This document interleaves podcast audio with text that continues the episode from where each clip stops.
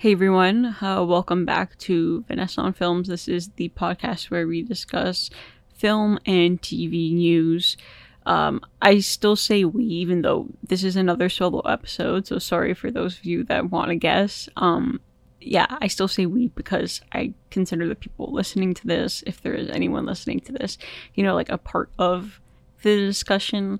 Um, and yeah, I've been trying to find a guest um, for yeah, just for these episodes, but um, I haven't been able to. Um, so if you're listening to this and you actually want to be a guest, like we can totally hook something up. Um, yeah, uh, you can just, I guess, contact me on either like Twitter or Instagram. I don't know what Twitter's being called now, and I really don't care. Um, but yeah, you can reach me on both of those platforms at Vanessa on Films. Simple enough, right? Um, yeah, so just like send me a DM and we could like totally work something out. Um, I'm hoping to have a guest for next week. Um, yeah, and there was a lot going on this week regarding news. Um, I feel like the strikes are taking up a lot of the discussions right now, and for very good reason. So I think I want to start off with news about the strikes. Yeah, so the strikes are delaying a lot of projects. Um, so Next Goal Wins, I believe it is being pushed um, to a later date. Or let me kind of rephrase that. What's happening is that it might be delayed. So um, I'm actually going to talk about TIFF in a little while, but it was actually, yeah, like it's actually supposed to have its premiere at TIFF, um, but it may be delayed, so it might not even premiere there. Um, I think Disney's also considering um, pushing Yorgos Lanthimos' Poor Things, which I'm pretty sure, I, honestly, like it was definitely like a top five most anticipated for me. Um, at least I think. uh, I can't remember. I say that a lot about a lot of movies, but honestly, I think it was. And so, yeah, like I don't, I don't know. Like the strikes are delaying things, and I feel, I, I feel like I don't necessarily care if that makes sense. It's like I do I, I don't care that they're being pushed, but I'm I care about the about what this like these delays represent. So if they're being delayed and they're being pushed, that just means that the strikes are still going on, and that's obviously not a good thing.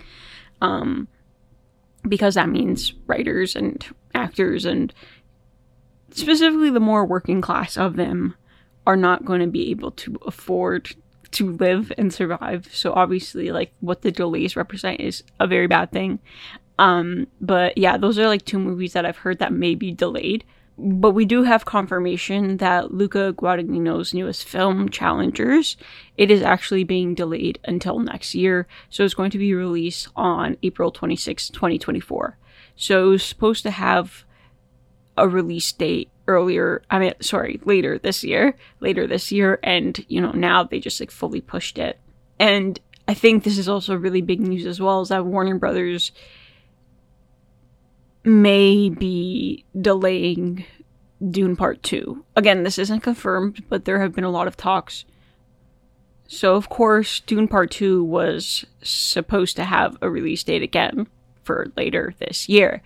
And yeah, I've I've heard that uh, Warner Brothers is discussing maybe like releasing it next year, which uh, I don't know, I don't know. But the thing the thing is, is that this is kind of reminding me of like the early days of the pandemic where everything got pushed, obviously for a very very different reason and for like a good reason as well. But it's kind of just reminding me of that like nothing nothing is ever really confirmed or like set in stone right now I really do hope that the strikes can end soon. Um, it's just it's just like not realistic to expect these people to continue living the way they do. Um, so that's why they are striking. And yeah, so those are just some of the big movies that have been, I guess. Yeah, there have been like rumors about them being pushed, but we got like confirmation that Challengers is in fact being moved to next year. Like we got a date and everything. So as I briefly mentioned, um, TIFF of this year, so TIFF 23, a bunch of new films were announced for the film festival. We got a lot of first looks at the projects that were announced. So all the next mentioned projects are going to be premiering at TIFF. So we actually got a first look at Kate Winslet in Lee. This is actually considered a passion project. She's been calling it this for a very long time. Um, it's also starring Alexander Skarsgård, Josh O'Connor, uh, Marion Cotillard, and Andy Samberg. And of course, this is based on the life of Lee Miller. She was a model and yeah, uh, during World War II, she kind of left that career behind to become a photographer. She has a lot of very well known and popular photographs from that time period. So it's just gonna look at her life. Of course, it is a biopic. I'm very iffy on biopics, but I mean, when they're done correctly and when when they're not necessarily like clean cut and feel like a Wikipedia page, I'm totally down for them. Um, we also got a first look at the Royal Hotel.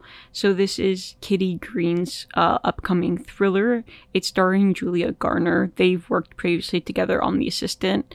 I wouldn't consider The Assistant a thriller, but it definitely did feel like that at times. Um, I don't know. Maybe I would consider it a thriller, but yeah. So they're uh, collaborating again on this project.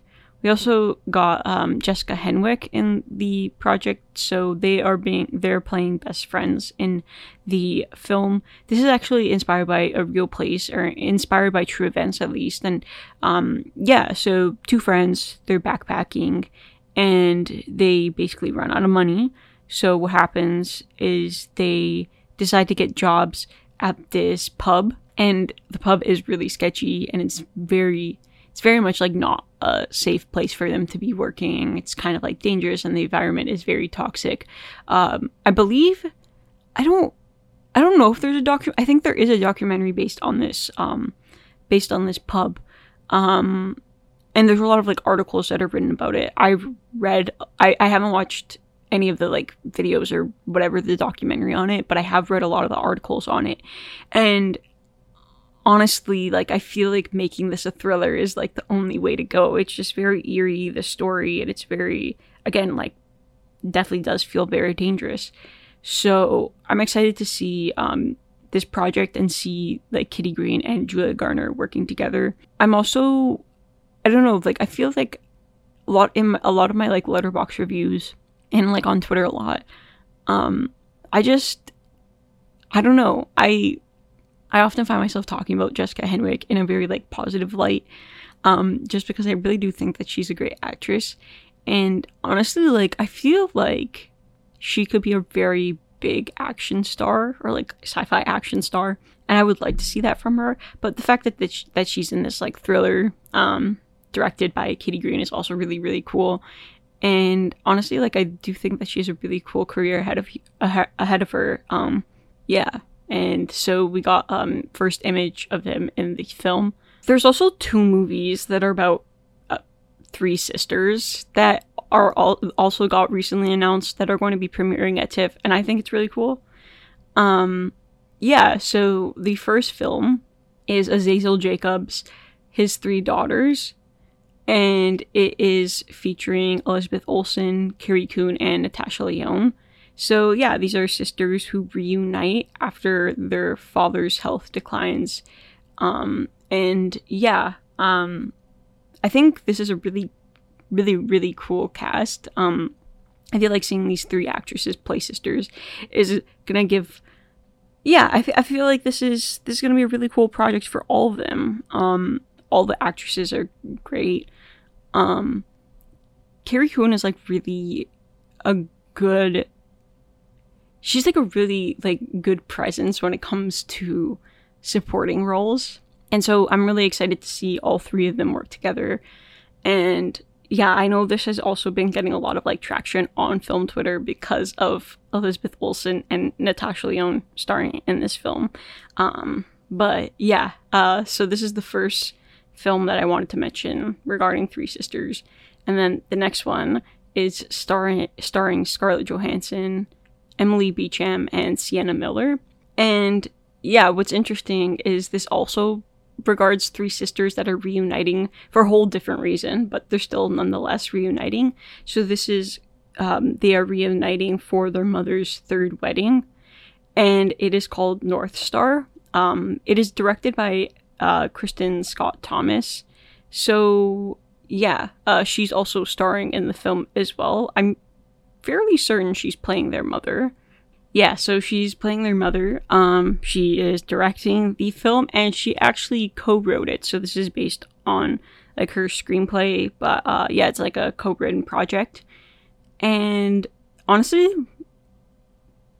I'm really excited for this project. Um, just because um, I think it will be really, really cool to see Kristin Scott Thomas's direction, but also, again, uh, seeing these three actresses work together is going to be really cool. I love, I love when there's kind of like a trio, um, in films or like even in television shows as well, and seeing how they like balance, yeah, like balance the the, the chemistry between the three actors, like how the screenplay does that, and you know the acting itself.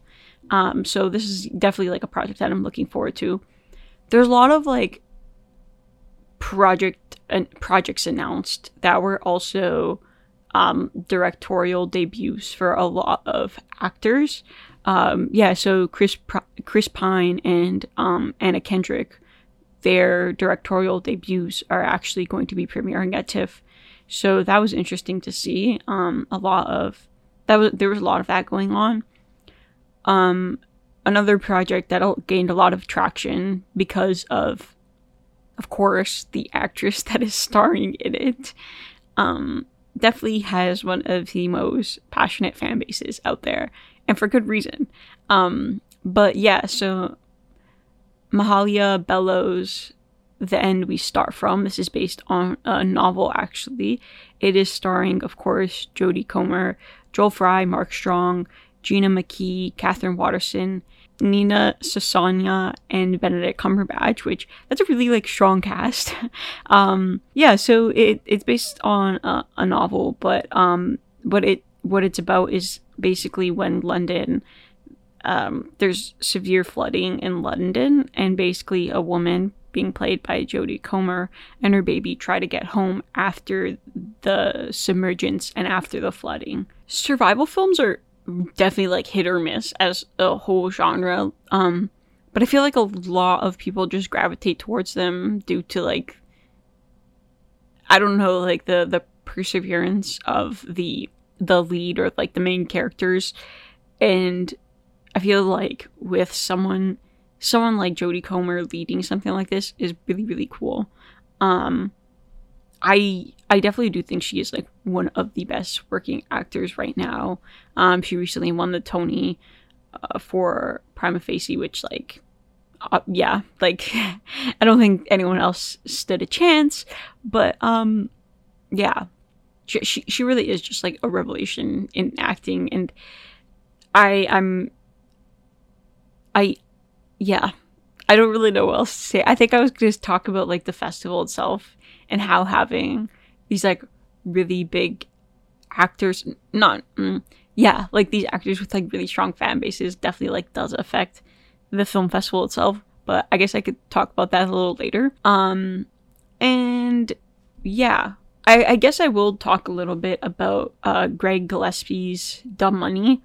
So I know I made fun of it on this podcast a lot with Juan. Um, yeah, we, we kind of like made fun of it and like we're just like we were like we don't care, but I don't know, like the the trailer looks fun and it's starring Paul Dano, Shailene Woodley, America Ferrera, Sebastian Stan, Seth Rogen, and Pete Davidson. So it's actually going to have its uh, premiere at the festival. I'm pretty sure like world premiere. It's going to have its official premiere at TIFF.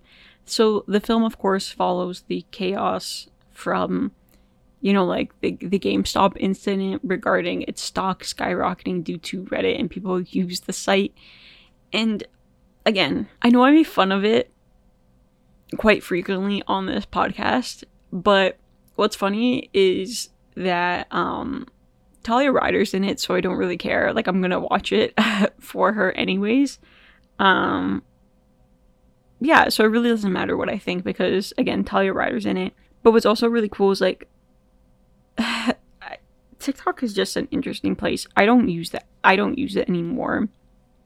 And but I know that Cruella has kind of been having like a renaissance. I don't even want to call it a renaissance, but like um a lot of people have been talking about it and talking about how fun the movie is and it's like, yeah, I thought it was I thought it was fun. There was a lot of like interesting elements to it and it was very stylish. And you know, like Greg Gillespie uh directed that film.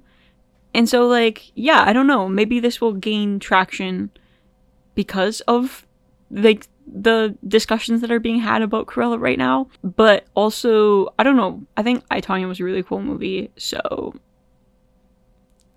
yeah, uh, I, I'm I'm not I'm not really like bashing uh, the director. I just like don't necessarily care about like what is being shown in the film. Like I don't necessarily care about the story and the narrative, but I think the cast is fun. Um, so yeah, um, that that will be having its premiere at TIFF. Um, again, I kind of only really care about it because Greg Gillespie is like cool, I guess, and uh, Talia Ryder is also. I don't know. I do, I do think she she will have a really cool career as well. Um, yeah. Um, one of her films that I also think is going to be having some sort of like wider release eventually this year is uh, The Sweet East. So it had its world premiere at Cannes a couple of months ago. Um, and it opened to pretty good reviews. This is directed by uh, Sean Price Williams in his uh, directorial debut. It is based on a not based on it is it's a screenplay by uh, Price Williams and Nick Pinkerton. Um, yeah, so again, this cast is really great, but I've heard that what really stands out is Talia Ryder's performance, and I think that's really cool.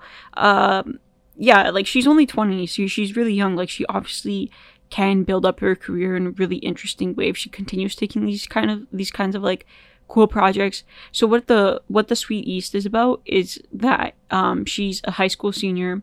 Um, I believe she's on a class trip. I don't know if it's New York or DC. I can't exactly remember, but she's on a class trip and then she gets separated from her group. And yeah, uh, she basically like goes on this journey through like cities and woods in the United States.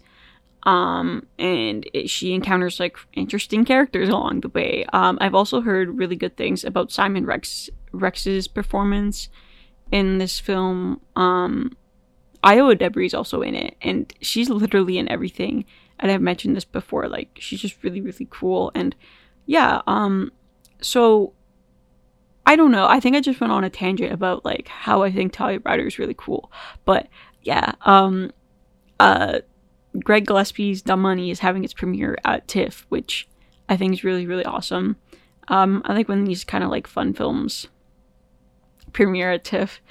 Um, what else do I want to say? So regarding the cast, um, America Ferrera um, is also in it, and I think she has like a pretty prominent role in the film. So in the Barbie movie that dropped last week, um, that's you know literally everywhere. You can't escape it for good reason, but um, yeah, uh, she has a really great monologue, and people have been talking about that. And she's been trending for the past couple of days, just like her performance in that movie and I don't know, everyone just like really, really loves her character in the film. And everyone has just been praising her, and everyone's been like, Oh, I've been here from the beginning, and like just talking about how much they really love her. And they keep using that Olivia Wilde uh, reaction video of We love America. Yeah, like, um, no, wait, she doesn't say it in that cadence. She says, We love America. And then everyone repeats it. Um, so everyone keeps using that. Um, reaction video when they're talking about her. And honestly, like the fact that she's in this like this dumb money movie and also Barbie this year alone is really cool and I want her in more things. Um yeah, like she's been really she's been a really like prominent figure in television and film for a very long time. She's been in a lot of like fan favorites, which is cool. And so yeah, uh more cool cast more cool that no that didn't make sense. But anyways uh, it's just really cool that she's part of the cast and uh, she's having this moment with the barbie movie and everyone's like appreciating her and talking about that specific monologue in the film. Like one thing about me i love monologues. So it's really cool to see people talking about monologues and um i like i like when when on film twitter when on film twitter um people like actually talk about like the screenplay or like the script and like give it up for that and like the way the actors I guess represent the script um through their acting. So that has been cool to see for sure. So again, for the fourth time, uh Dumb Money is having its premiere at TIFF. And I guess to wrap up at least this aspect of the episode, what what is interesting about TIFF this year is that the festival might look and operate really differently, like very differently, or I don't know. I think that the people involved in TIFF, um, they they know that it's going to be different, maybe, possibly, but they're trying to like downplay it, which I I guess I don't know, but what I'm saying is like essentially a lot of the movies and a lot of the stars are American and they were under um, SAG AFTRA contracts. AFTRA? I think that's, yeah, I think that's how you pronounce it. Uh, contracts for these films. So there will be a lot less stars and directors at this at this specific TIFF festival the strikes continue. And I say that the strikes need to continue until they are being fairly paid, obviously. But I also would like the festival the festival to feel a little bit normal. Like I would like a lot of celebrities and directors and writers to be there. But that can't happen if they are not being paid properly and if they continue to strike. And you know what? Good for them. Like like they they need to do what they need to do, right? Yeah. So the festival definitely will be a little different if these strikes continue. Um, but one thing about TIFF that's like really, really good is that it does have a lot of Canadian projects and international um, international projects, so non-Hollywood projects. And a lot of the films premiering are exactly that, like Canadian films, non-Hollywood films. And so we don't necessarily need to, I guess, like people that are attending TIFF, like, I'll just say we, as in the film community, we, the film community, don't necessarily need to worry about, you know, like there not being a lot of stars. Like, I think a lot of people will still show up, um, especially for the international um, cinema that is being premiered at TIFF. I guess, like, um, I guess like there are layers to it. Like for example, like Amanda Seyfried, I think that's how, like I don't I don't think I'll ever pronounce her last name right. Like Amanda Seyfried's like in a Canadian project, but she is an American actress, so it's like she could show up and promote the film at the festival if if the strikes continue. But the thing is like we don't yeah, like we don't we don't know if she will just because she is like striking. So we don't necessarily know, even if it is a Canadian project, if she will show up to the festival. And you know what? That's that's just the way things are going right now. So again, the, festival might operate and look a little different, but you know, you got to do what you got to do. I'm not even mad about it. Um, but yeah, those are some of the projects that are dropping at TIFF. I'm excited, no matter how it operates or looks. Um, and yeah, uh, let's move on to, I guess, more happy news. So, of course, last weekend was Barbenheimer. Uh, Barbie and Oppenheimer were releasing simultaneously uh, over the weekend, and they both did extremely well at the box office. Like, crazy, crazy money, crazy money. It's just, it's just really, really cool to see both of these films do so well, and I'll explain a little bit more.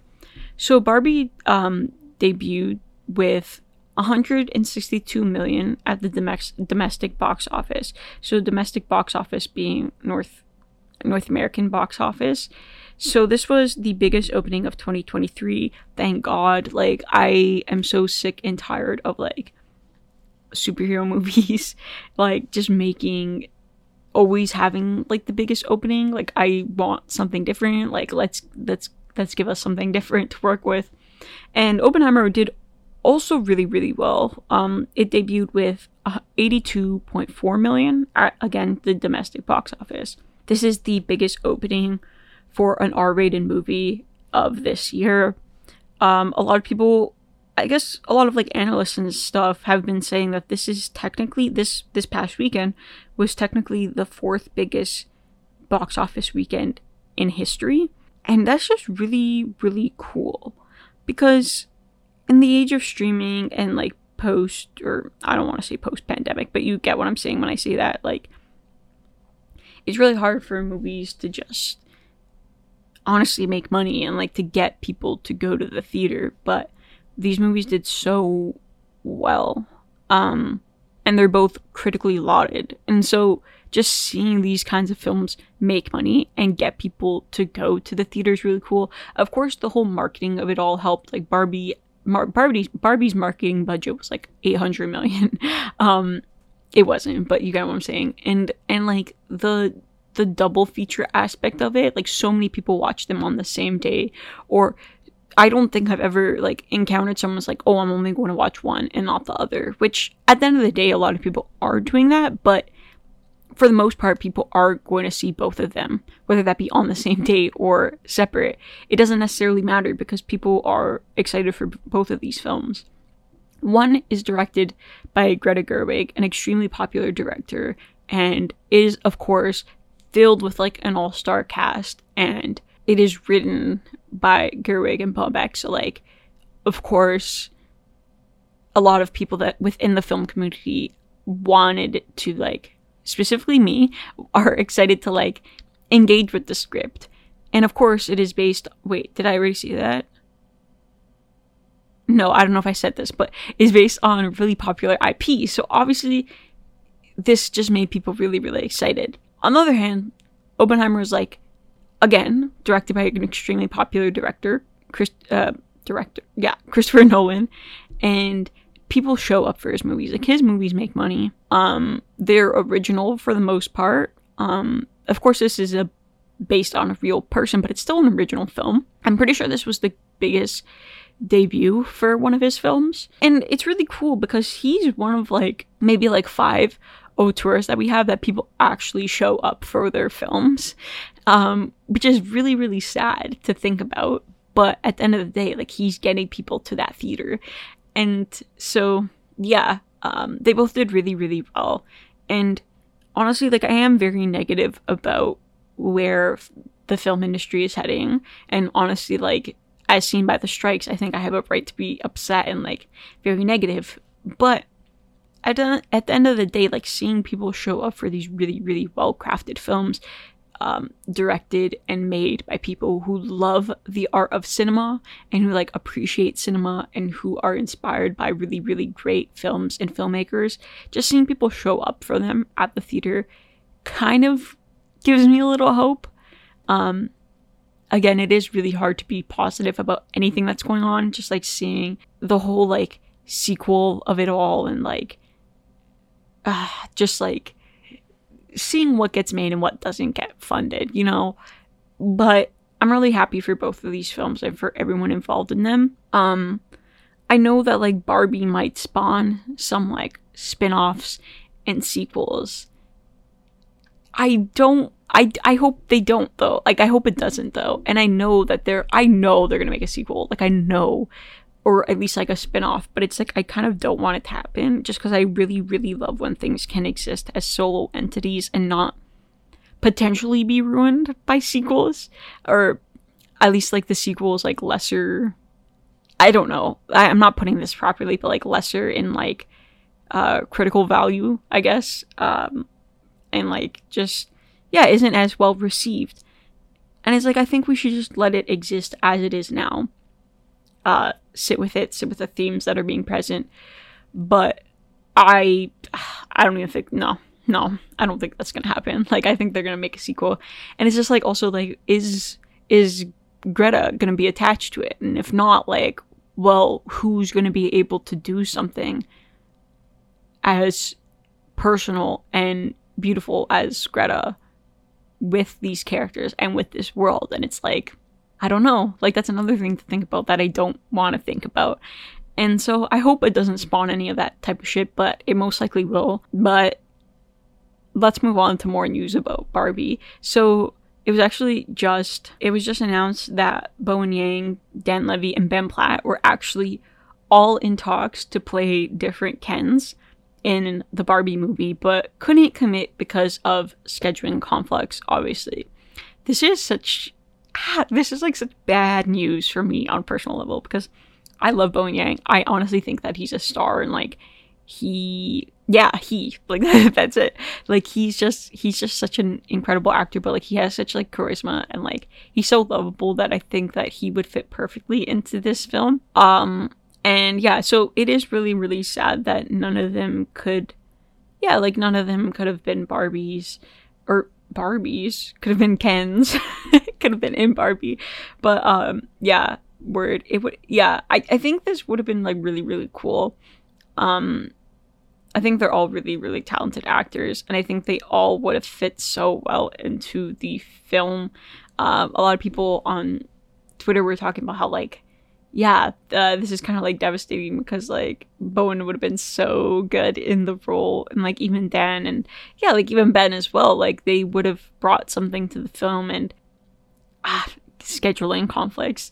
It, uh, I don't know. Like honestly, like I would have dropped everything. And like if Greta Gerwig wants me in any of her movie, I would have dropped and ran. But obviously that's not the way the world works. But anyways, um yeah, kind of devastating for me. I, I guess we'll talk more about like box office. Um so as of a couple days ago, Hayao Miyazaki's final film called How Do You Live earned about 26 million in Japan. Of course, this was this was again a couple of days ago. Those aren't the final numbers. Um, but what's really really cool is that this is just like the numbers in Japan. Um, again, it's his final film. What I don't what I don't. I don't know what I was trying to say. But what what I'm saying is like um they actually didn't like market this film really at all. I think they dropped the poster. There was no trailer. I don't think there was any information about it. Um, so they're just like, okay, this is Miyazaki's final film. Here, take it. And then they dropped in theaters, and people have going have been going to watch it. Um, I don't even think, I don't think it's playing in like where I live. Um, so yeah, How Do You Live is Miyazaki's final movie. It was released um, in Japan. It made about 26 million. Again, this is as of a couple days ago, and very minimal marketing. But I think like people knowing that it's Miyazaki's final film, they don't really care what it's about. They don't necessarily care about a trailer. They don't really care about the narrative. They're like they're gonna show up. Like they are going to show up. Oh, sorry, I moved my mic. They are going to show up for this no matter what. And honestly, I respect it. Miyazaki is like what can you say? Like he he's literally a, a pioneer. He is he is one of the greatest directors to ever do it. Honestly, hmm, now might be a good time to admit that like Studio Ghibli films are like not my favorite. They're like not my cup of tea. Honestly, like I'm not really a big animated film person. Like and like yes, like to quote Del Toro, animation is cinema. I know that, but it's like for me, it's it's really hard for me to like love an animated film. Like I can enjoy them, but I just wish I don't know, like for me, I feel like I feel like they work best when they they are like rich in themes and so what I do appreciate about the Ghibli films is their utilization of thematic elements and uh, more philosophical like elements as well. Um, so that's why Princess Mononoke is like probably my favorite Ghibli film. Um, a lot of like a lot of the themes that it looks at, I can really appreciate. And yeah, again, a lot of the films aren't for me. I I I really respect the animation. They're just incredible. But again, not my cup of tea. However, um, I still really, really love the direction and and um, the animation and Miyazaki. Like you really, you really can't say anything about like what he has done for cinema as a whole. Like everyone, what's also really cool is like a lot of the times people don't know who directed animation films or animated films, I should say.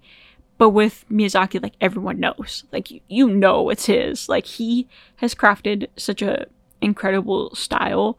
Um, and and again, even like with themes, like people know that he looks at specific things a lot in his films, and so I think that's really cool. Like he was able to craft something of his own and really build up cinema and up- uplift animation within cinema. And so, yeah, his final film released uh, I, I again like I don't even know if it's playing.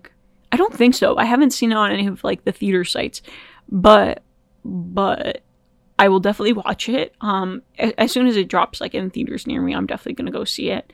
Um, so yeah, it earned 26 million in Japan. Um, the number is definitely greater now. This was as of a couple of days ago. We are reaching the end of the episode. Again, this is kind of shorter. I don't know why. Like, for some reason, these episodes have been shorter. Well, last week was like 35 minutes, but uh, uh, that was because the audio was so bad. Like, if you listen back to that episode, there's times where I'm saying something and it immediately jumps to like something else that like kind of doesn't fit. Like, the sentence doesn't flow. And that's because like my computer was just, like, I don't know what was going on. It was glitching the entire day. Um, when I was recording it, it would just like, it would glitch, it would just like jump, and it would start recording like five seconds after. So I would be talking, I wouldn't even notice it. And honestly, that might be happening right now again. I don't know. But um I think we're good. I think we're good so far. Um but yeah, they've just been shorter. Uh usually they last for about an hour, but this one actually might be 45 minutes maybe which I think is decent considering it's only me. And obviously, when I have a guest, it's going to be longer because we're bouncing ideas off each other. I start with asking them questions. They say something they want to talk about, and I say something that uh, I want to talk about uh, during this ending part. So obviously, it will be longer. Again, um, I'm looking for guests. um, but yeah, I, I think I'm gonna just start ranting and talking about shit.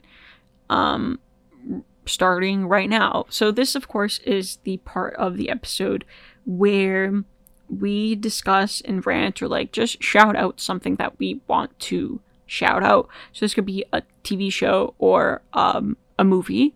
It could be something that we hate. It could be something we love. It could be something that we don't really like care either way. It could be something we watched recently.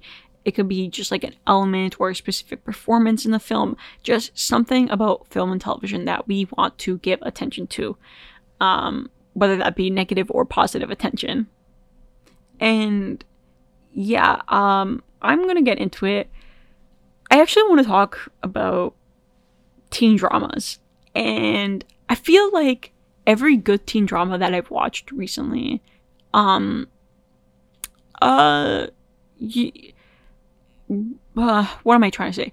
Yeah, basically every good teen drama that I watched recently ends up getting canceled after one season.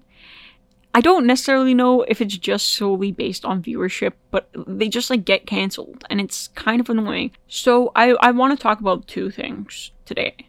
I know I'm breaking the rules, but again, there's no guest, so we have a little extra time. Two of the best teen dramas that I watched, or yeah, I would call them teen dramas are Grand Army, which was streaming on Netflix, and Generation, which was on HBO Max. Okay, Grand Army is still available on Netflix.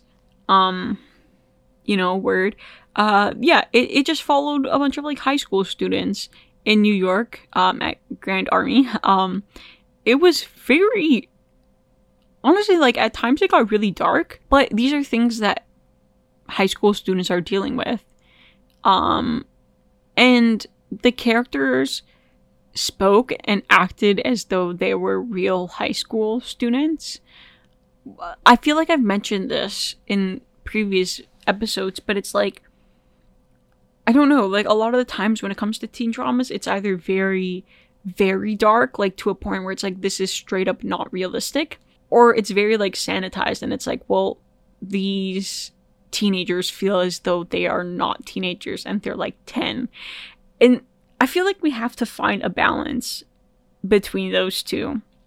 Yeah, I did talk about this before. I don't know what episode it was, but actually you should just go back and find out yourselves and watch the other episodes. But but yeah, like what I really really admired about Grand Army is that they looked at a lot of like difficult subject matter like sexual assault and um the whole aspect of like yeah, like immigration and like the American dream also. Like that was that wasn't like an overt theme, but it was still there. Um there's also like a lot of episodes of like uh peer pressure and like societal pressure upon these teens and uh, a lot of the discussions on Twitter about a lot of the characters were really funny because they would be yeah, they would be like um, criticizing a character, like, "Oh, she was so stupid. Like, why did she do that?" And then everyone would be quote tweeting it with like, "You would be doing this in high school." Not like that specific person who tweeted it, but like in general, it was something that happened and was common in um, in high school. And so, yeah, I really, really admired a lot of it. I think the writing was great. Um, I think a lot of the problems that people had with it were was just like the pacing of it all. But honestly, again, like one of the best one of the best like teen dramas that I watched in a really really long time. An incredible cast as well. It was really big ensemble cast um and yeah, just like filled with really really talented young actors. I it, it, focused on a lot of different storylines, but I feel like there were some like main characters I would say. So I feel like the official main character would be Joey. Um definitely honestly like a really really nuanced um look at, you know, sexuality and like dealing with uh sexual assault specifically a lot of the times like there's this like misconception that you're going to be assaulted by someone you don't know where a lot of the times that's not the case um i'm trying not to spoil anything but yeah like like the the ramifications of that and like the trauma that comes with that. Very it was really really well done. Like i honestly didn't expect it from no offense like a derogatory netflix show. Like like yeah like you don't really expect something that well written from a Netflix show. Like, sorry, sorry to Netflix, but um, yeah, that was really that was really like her her storyline was really really well done. Um, Dominique was also again like I I, I would consider her one of the other main characters, and her storyline honestly, I'm probably remembering this wrong. Hold on. Yeah, I think I think her storyline definitely focused more a lot on like racism and and in like dating but also like familial pressure as well. Um yeah there was like a lot of great storylines and then there was sid as well. Um he's like a closeted like swimmer on the school's swim team and like his whole storyline was definitely like managed with care. Um i i personally really really liked it. Um but yeah, and also like what I liked about his character is that he also uh, how do I say this? He definitely he was reflective of like a lot of the times like the way um yeah, like yeah, like closeted people have to again like hide their identity but in a way that isn't necessarily like like the way they want to. Um so I think his also kind of looked at like masculinity in a way. Um, so yeah, I think it's just really, really great. I, I really love the show. If you haven't watched it, I really suggest checking it out. I'm pretty sure it's still on Netflix. I don't know. One thing about Netflix though, like they they don't delete their shit off the platform. So that's one thing I'll give them. At least not that I'm aware of. Um, but other streaming services kind of need to take notes. Um, I'm gonna move on to Generation now, but Grand Army, like honestly, like what a show! Like I, I honestly really, really just love it. Um, I'm pretty sure, honestly, like I, I'm not sure of the the allegations regarding this, but I know that there was a lot of like prob. I, I've heard like problematics regarding like the the like making of it. I don't I don't know if that's something you want to support, but I actually like have no idea about it. Like I don't I don't I'm not really familiar with it either, but I've heard things that like the again speaking of writing and stuff like that like the writers weren't treated well or something like that. I'm again i'm not sure and honestly i should have done research. But it is a really good show so like i don't know. Like there are things that like you need to balance regarding that but i really highly suggest it. And yeah let's move on to generation. So yeah so similar to grand army generation again follows just like a group of high school students but instead of new york it's set in orange county uh, california so again it like looks at different themes but um i feel like it, it's slightly lighter than grand army um I would consider this more of a dramedy. Like it is really, really funny. Grand Army had a lot of like funny moments as well. Don't get me wrong. Like it's about teenagers. Like it is going to be that balance. But uh, with Generation, I feel like it is a little bit lighter. What I really, really liked about well, let, let's start off with this. So this show was actually created by Zelda Barnz and Daniel Barnz. So Zelda was like a teenager when she was like crafting this show and creating this show alongside her dad. And so I think what why I really really like the show is that it brought that perspective of a teenager to a show about teenagers and you rarely get that. Like it's always adults making things for kids and we never really get like a perspective of a young person when there is like the creation of something like this going on and so honestly, like when I found out about the fact that like a young person was involved in the making of this, that everything kind of just clicked for me. And like that, I feel like that really helped me realize why I like the show so much. And again, this features a really, really, really, really, really talented cast. Um, of young people and i always say this but like the cast of generation definitely deserves to be huge and definitely everyone deserves to be a major star. Um i mean justice smith already kind of like he's he's known. Like i feel like most people like know who he is. They've seen something that he's been in. But for the most part like the rest of the cast like was lesser known at the time. But now like i'm seeing them be cast in a lot more different things. Um, Martha Plimpton plays um, one of the mothers in the show, and uh, her character is really, really interesting and like funny. Um, but like it's like a look at like the like the conservative mother of it all. Um, and yeah, I mean, there's just so many good storylines. I really like the episodes that honestly like i'm not usually a fan of these like singular episodes that focus on like one single character but like the ones that happen in this show um because the characters are so well written and are very like nuanced and layered they they do work really well. And and honestly like the way it looks at like um like like modern sexuality from like a teen perspective is really really well done. Um again i feel like it has to do with the fact that like a young person co-created it and we rarely get that. And i yeah there's just so many like the the music is really good.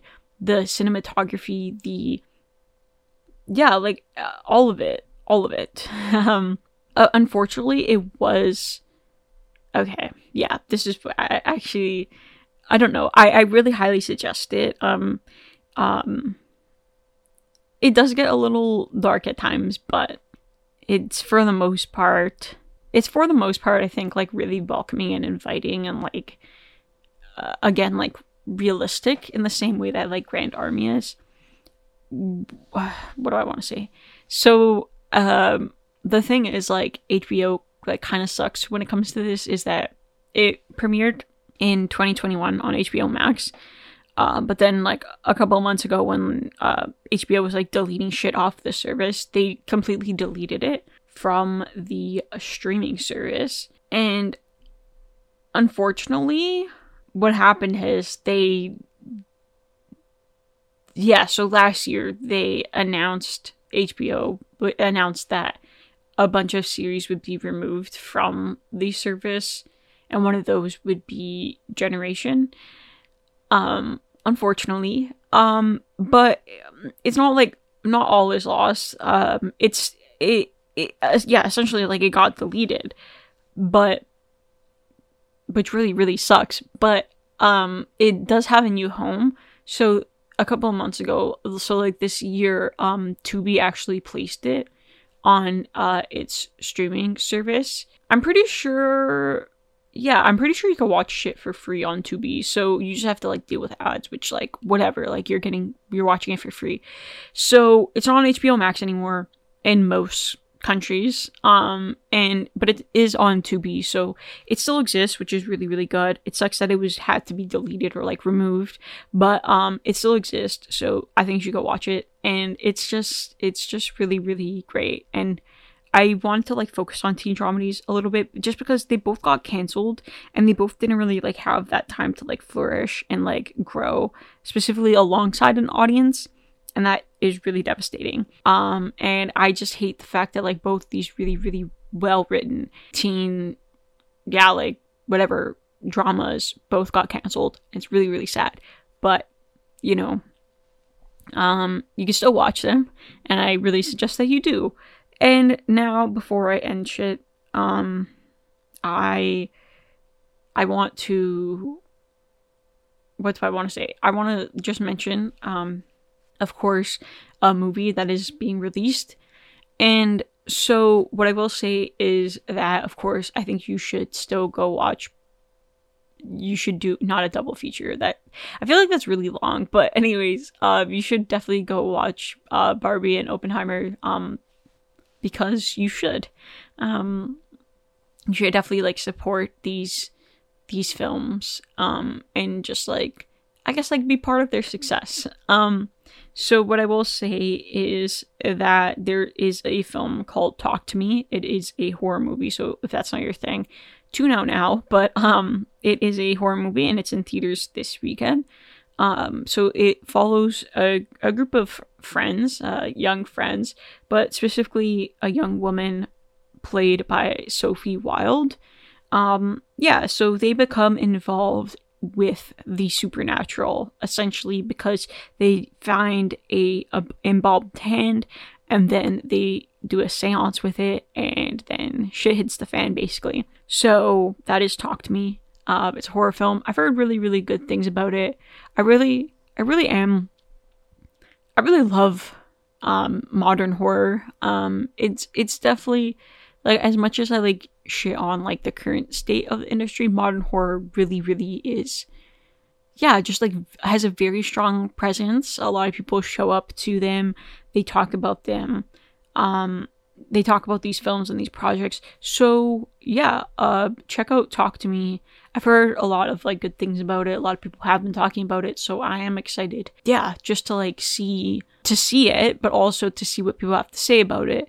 Um and uh yeah i'm i'm i'm really i really like what do i like i really like the i really like that horror movies are really i don't want to say carrying the industry no not at all but they are a very like huge presence within like the modern film industry. Um and what else? What else?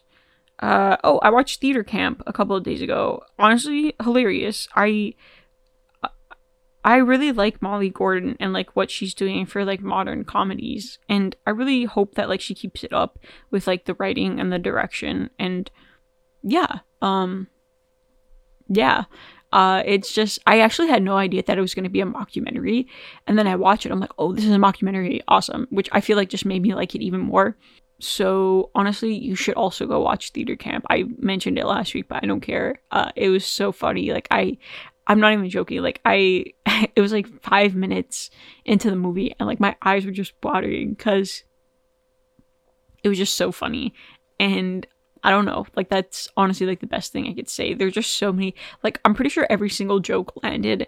Um, the kids in the film were so funny and like the way the teachers were just like talking to them and it was it was just hilarious like of course it's like mocking the whole like theater of it all but it's just it's also really like heartfelt and warm and loving and you should go watch it and bring your friends and your family and um yeah what else yeah again talk to me in theaters um uh, three two one. I guess i'll do the prolonged goodbye. Okay bye